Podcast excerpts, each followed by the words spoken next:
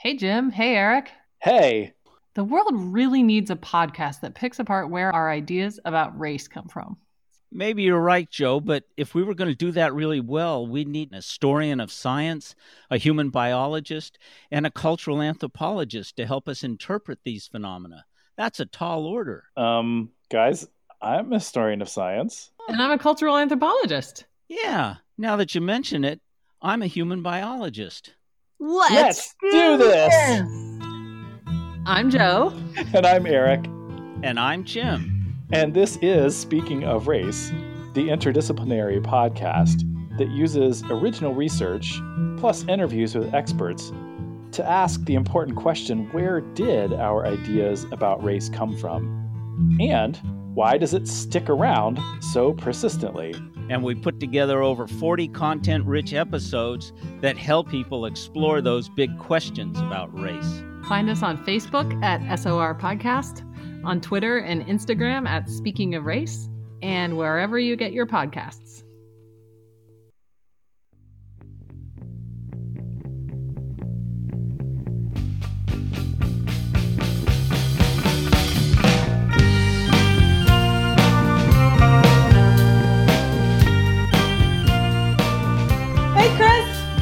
How are you?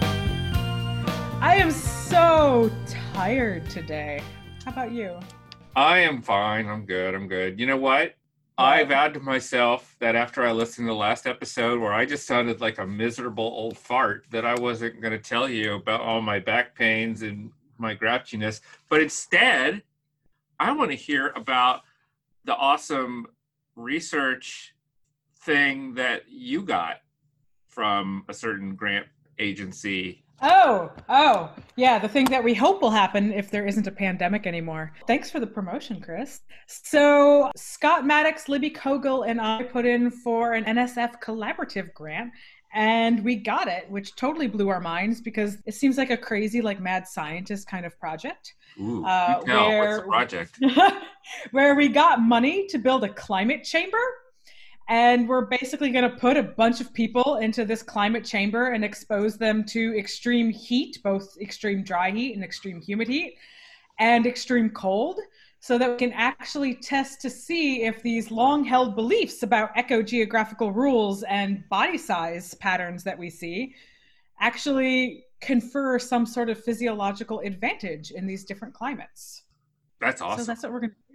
Yeah. Congratulations. So we're basically Thank you. Yeah, no, we're going to kind of torment people and put probes up noses to measure temperature and humidity and measure metabolic rates and thermal imaging cameras and full body CT scans to get like exact limb lengths and muscle mass and, you know, different bone morphology dimensions. It's going to be really cool and produce a massive data set that we will make publicly available when it's all said and done.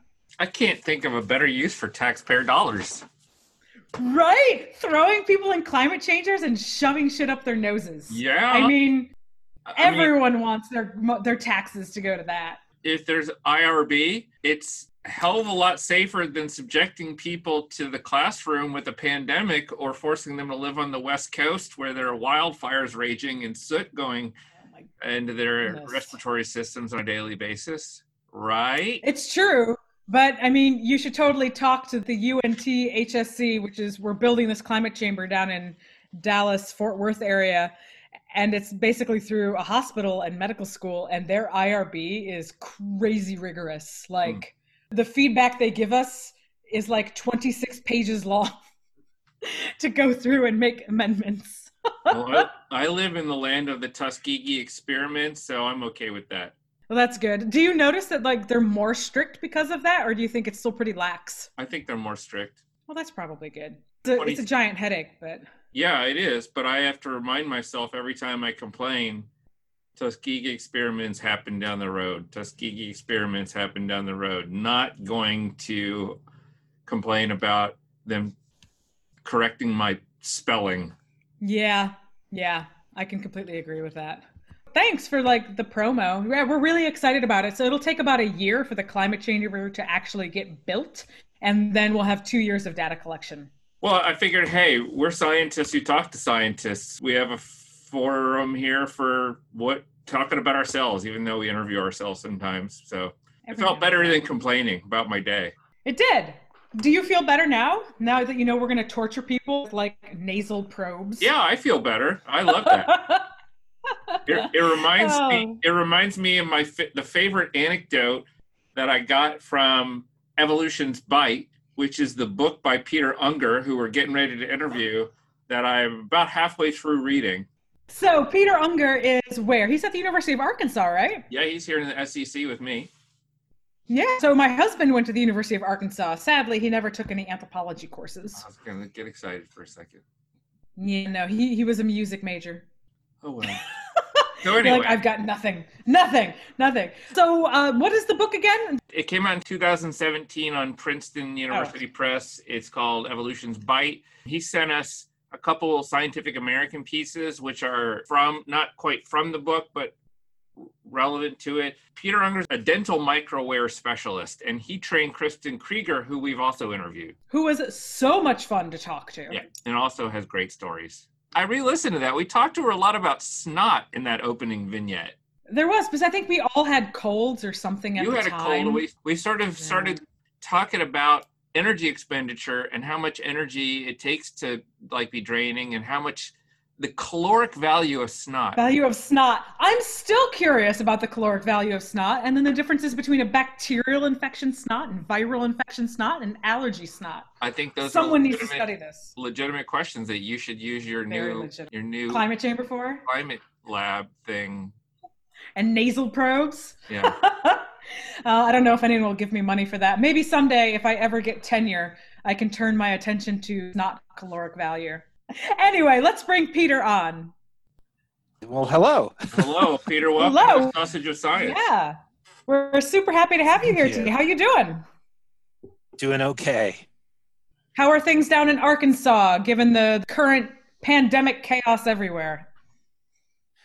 Well, we're about the same as just about everywhere else. So, yeah, we've got several hundred cases at the university. Almost all of them are students. And in many cases, it seems to be because they are not being sort of good citizens and and Mm-hmm. hanging out with each other in the evenings and and all that but it's it's no different than pretty much anywhere else here So I'll brag because as a fellow Brag. SEC school, as we do in football, we are beating you in the number of COVID cases.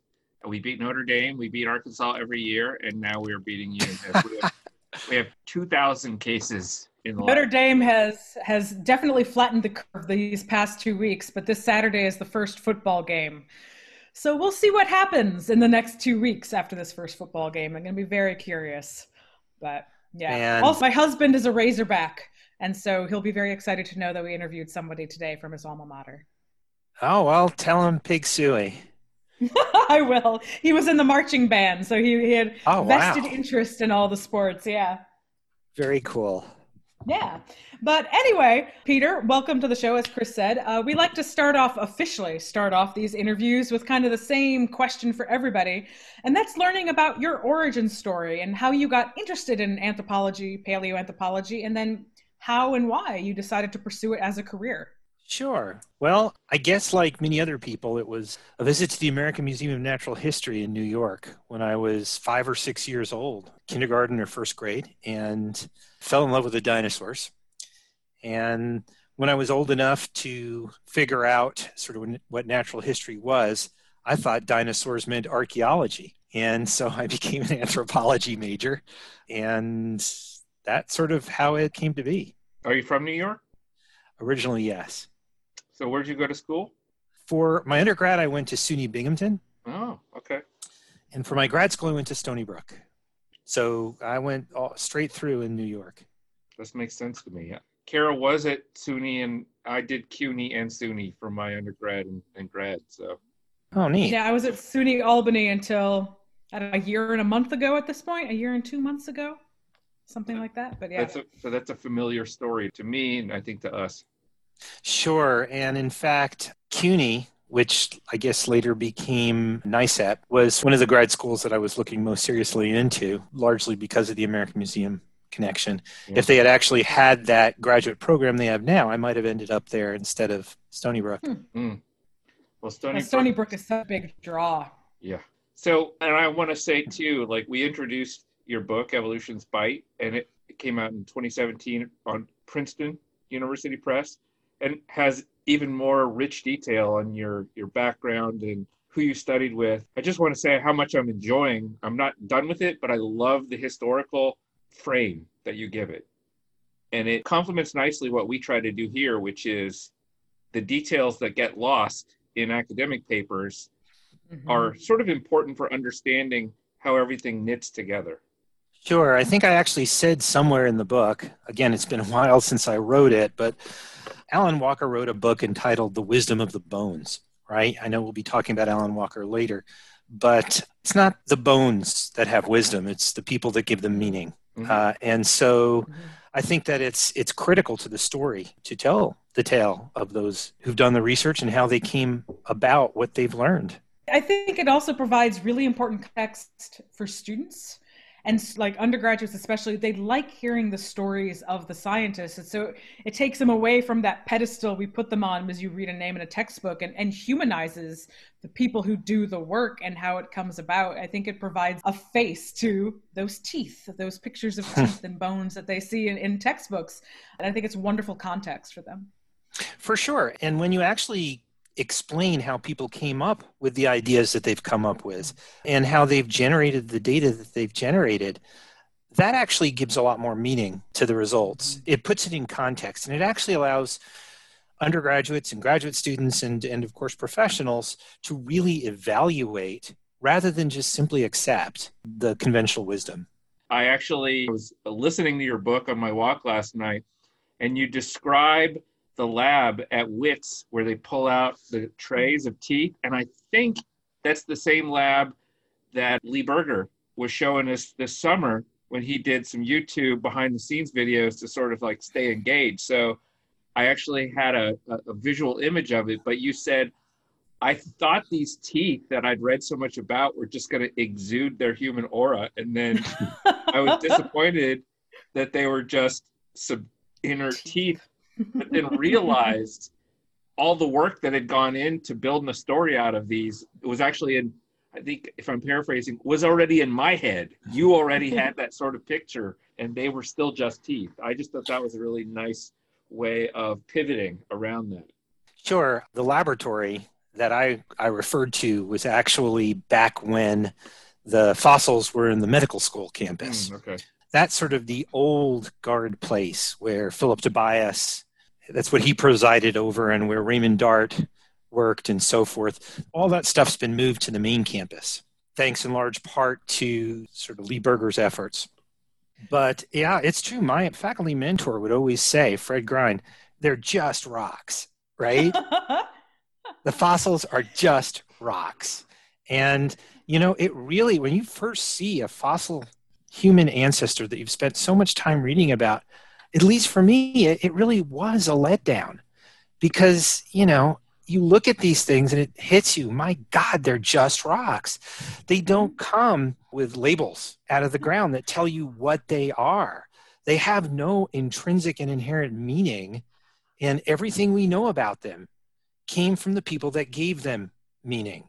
So, sort of that I think contextualizes the whole sort of putting these things in the perspective of the people who've come up with the ideas. Yeah, so let's talk about that contextualization and the process of taking something that is a hunk of rock and trying to get the details and building the story. And so Chris and I talked this in the intro, but we interviewed one of your former students, Kristin Krueger. Goodness, seems like a year ago, but it might not be that. It actually might be longer than a year ago at this point. Uh, and she called you the guru of dental microwear.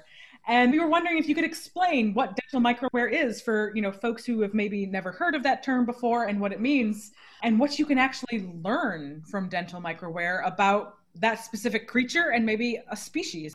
Sure. Guru may be a little bit overstated. I have trained a lot of people in dental micro research, but I think of my mentors as the gurus, people like Alan Walker and Fred Grine. So I guess it makes sense that she sort of would view me in that in that light. But nevertheless, my contribution has really been to advance the technology and allow us to see things in microwear that we haven't been able to see because of observer measurement error and things like that. Dental microwear is basically the scratches and pits that form on a tooth surface as the result of its use. Different diets leave different patterns.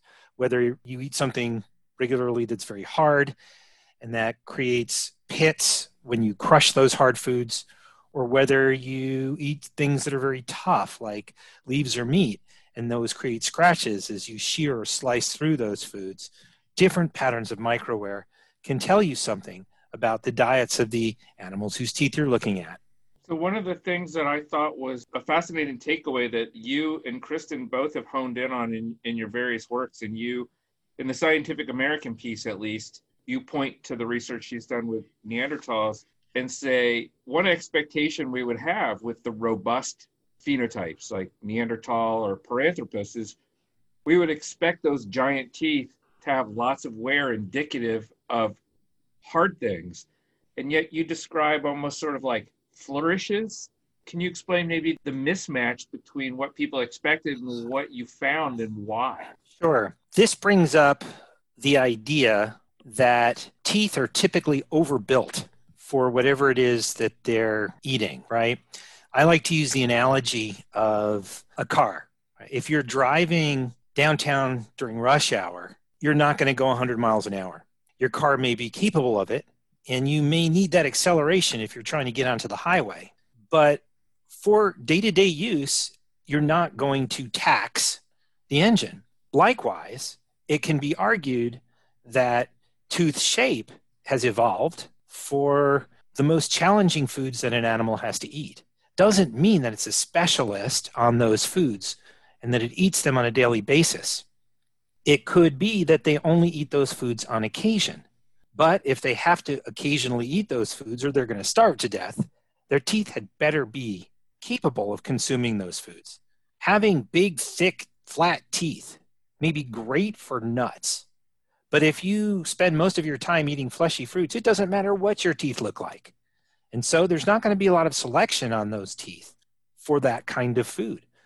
But just because your teeth are big and flat, that doesn't necessarily mean that you are a hard object specialist.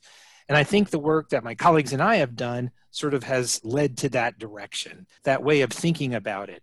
This is a, an example of what's been called Liem's paradox. Basically, Karel Liem was a fish biologist who recognized that sometimes animals that have the most specialized anatomy may have the most generalized behaviors. Mm. In this case, and this is something actually that Dave Strait and Bernard Wood said many years ago, when you look at species like Paranthropus or Australopithecus boisei, depending upon what you want to call it, what you'll typically see is you'll see people arguing that this was a specialist nutcracker because it's got really specialized big flat teeth with thickened enamel. Now, why couldn't it be that they're capable of eating those foods, but they're also capable of eating foods that are less mechanically challenging? And so rather than being specialists because of their specialized anatomy, this allows them to be hyper generalists. They can take the same food that everybody else without the specializations can eat, mm-hmm. plus these mechanically challenging foods. And you need something like microwear to ferret that out. Mm. And so let me see if I can get this right and break it down a little bit that what seemingly look like highly specialized, you know, past hominin ancestors might actually just have safety factors for worst case scenarios. That's might one way to look for, at it. Yeah. Okay. Sure. So, for example, you can eat Jello 360 days a year. That was the example. you know. but if you have to eat rocks five days, or you'll starve to death and not produce the next generation, your teeth are darn well better be adapted to eating rocks. uh, since we started, was it this in no? It was a previous in no, it may have been this one talking about the nutritional value of phlegm and snot. Now I'm curious about the nutritional value of rocks because you know why not? Lots of minerals. Lots of minerals, not much else calorically. so, and just to sort of go off on that, you put this in the context, and correct me if I'm wrong. Dave Strait was my I TA for him forever. So that's where I get my paleoanthropology from. And we read the Elizabeth Verbo, Vrba, mm-hmm. turnover pulse paper. So I was reading that chapter again last night from your book and sort of thinking this through where we have selection that allows for these groups to spread out. And I think you described it using a Hindu proverb, mm-hmm. but basically, like you have people who spread out, drift happens, I think, to some extent. We have specializations and drift. And in the center, you have these generalists. When a, a climatic, when a weather event, a major weather event happens, you a pulse, you have a turnover of species where the generalists remain and descendants of those repopulate niches. Is that sort of a way of thinking about Sure. I have to say that when I was in grad school, they forced us to read the turnover pulse hypothesis. It was the most difficult paper I'd ever read to that point. But yeah, you've, you've pretty much got, got it down. The take home message is that environmental changes stimulate major turnovers mm. in the fossil record. And Elisabeth Vrba identified what she perceived to be pulses of evolution that occurred at fixed periods of time that seemed to correspond roughly to major events in hominin evolution, like the earliest hominins, and then like the origins of the genus Homo and Paranthropus, and so forth. And she tied those to environmental events, as opposed to the slow, gradual, inexorable change from as the savannas slowly and surely spread across Africa. Elisabeth Vrba was a huge fan of Stephen Jay Gould hmm. and punctuated equilibrium. And her model fits very well with that. And so I guess the questions we sent and that I we got out of Kristin Krueger's interview is what you're seeing is not that these species like Neanderthals and Paranthropus were overly specialized, but that they also had a significant degree of variability which we see in our own species mm-hmm. and that we're under appreciating perhaps in our reductionist models to understand ourselves the variability that was out there. Would that be an accurate read? Sure that would be. Obviously they weren't generalized enough because we're here and they're not. But you know i mean some of these species paranthropus for example Boisei seems to have survived a million years or more. Mm. Uh, and so that's pretty successful in my book. I would be surprised if we that got gets that lost. One. Yeah, that's something that gets lost so much when we study, you know, human evolution that it seems like, you know, it's a blink and, you know, Paranthropus boisei is there and it's gone, never to be seen again. But yeah, they were around much longer than we have been around so far. And I think students lose that as well. Absolutely. And in fact, if you look at our lineage. You know, Paranthropus boisei pretty much covers almost the entire range of Homo habilis well into Homo erectus. So, yeah, I mean, our own Homo ancestors underwent speciation event when Paranthropus boisei did not. It survived just fine through that. Mm-hmm. So one thing you, you, you tell a story in your book that Chris is reading and I have not been through yet, but using GIS on teeth and that when you had interviewed at the University of Arkansas, they weren't really sure about using the GIS facilities for, you know, understanding tooth dental wear. And we were wondering if you could kind of walk us through one how that thought process came about and two how that actually works, something that was typically used to map, you know, geological space and land formations onto teeth. Sure. Well, basically, back in the I guess it was the mid to late 90s, University of Arkansas opened up a Center for Advanced Spatial Technologies. This is when GIS, Geographic Information Systems, was just coming into vogue.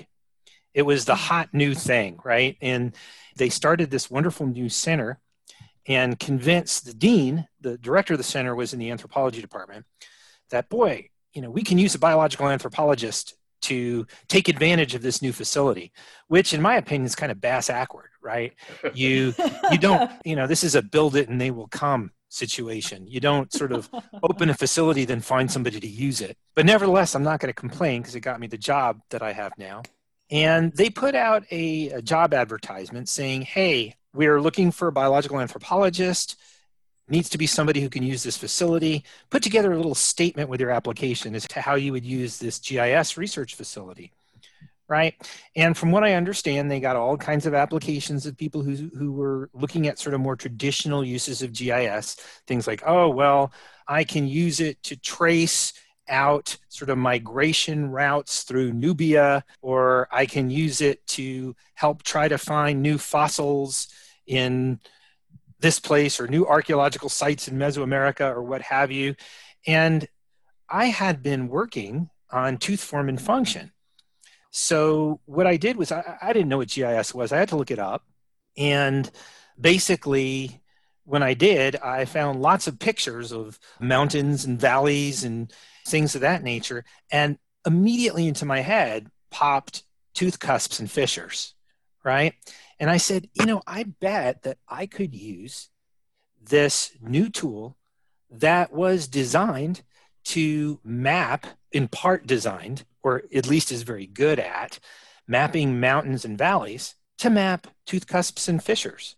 And to that point, nobody had really taken a 3D approach to measuring teeth, which is something we really needed to do. All the measurements that were taken were based on individual landmarks that change with wear. And that's obviously a limitation because teeth wear from the outset. And so I thought to myself, wow, this is a whole surface characterization in three dimensions that doesn't rely on landmarks that disappear with wear.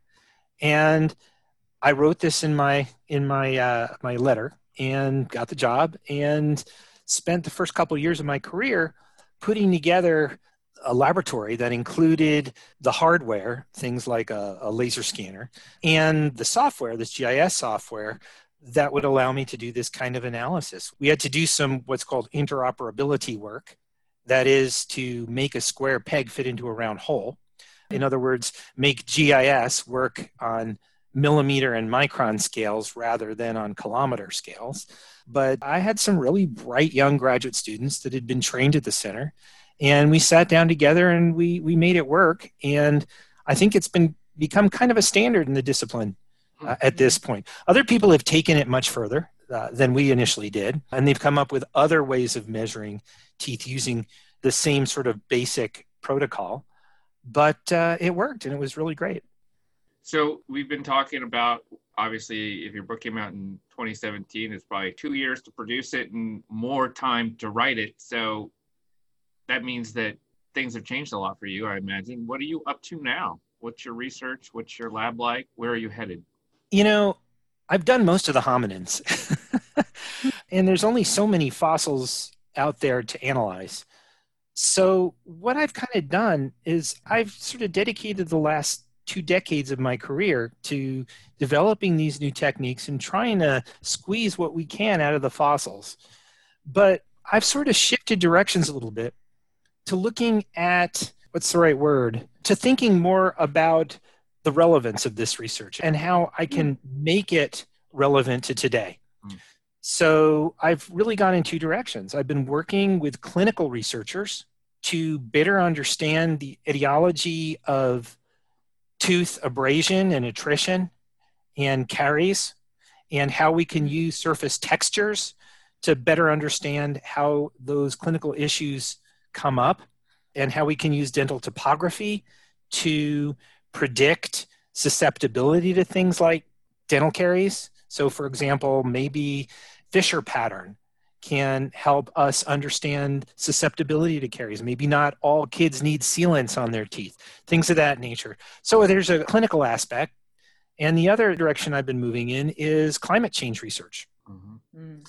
The whole goal of my research has been to try and understand how our changing world made us human and how we can use teeth to look at diet and how the signals that we get can be related to climate change as a motive force for human evolution. Maybe we can use teeth to look at climate change on a much more refined scale, on a much smaller scale. And so I've been working with colleagues in the Arctic, and we're now looking at foxes and lemmings and voles and other mammals endemic to that area, looking at their dental topography, looking at their microwear in different habitats to try and understand how a changing Arctic today is impacting the relationship between these animals and their environments, to assess their vulnerability. So perhaps we can apply this for conservation efforts. Mm. So these are sort of the directions that I'm working in. Where at in the Arctic? I'm working on the Yamal Peninsula of northwestern Russia. I work in Finland with the reindeer herders. Oh, um, excellent. In, in Rovaniemi. And so I, I, actually just submitted a big grant really talking about climate change and how the folks, the people might be embodying climate change as well. And so hearing how you're doing that with dental wear with the different mammals there is absolutely wonderful. You must know Bruce Forbes then. Oh, I do. I've met Bruce Forbes because he works at the Arctic Center in Rovaniemi. Right. Well, we have a yeah. proposal in right now to look at linear enamel hypoplasias in reindeer in Finland so that we can try and tie these hypoplasias to extreme weather events, rain on snow events that lead to mass starvations. Mm-hmm.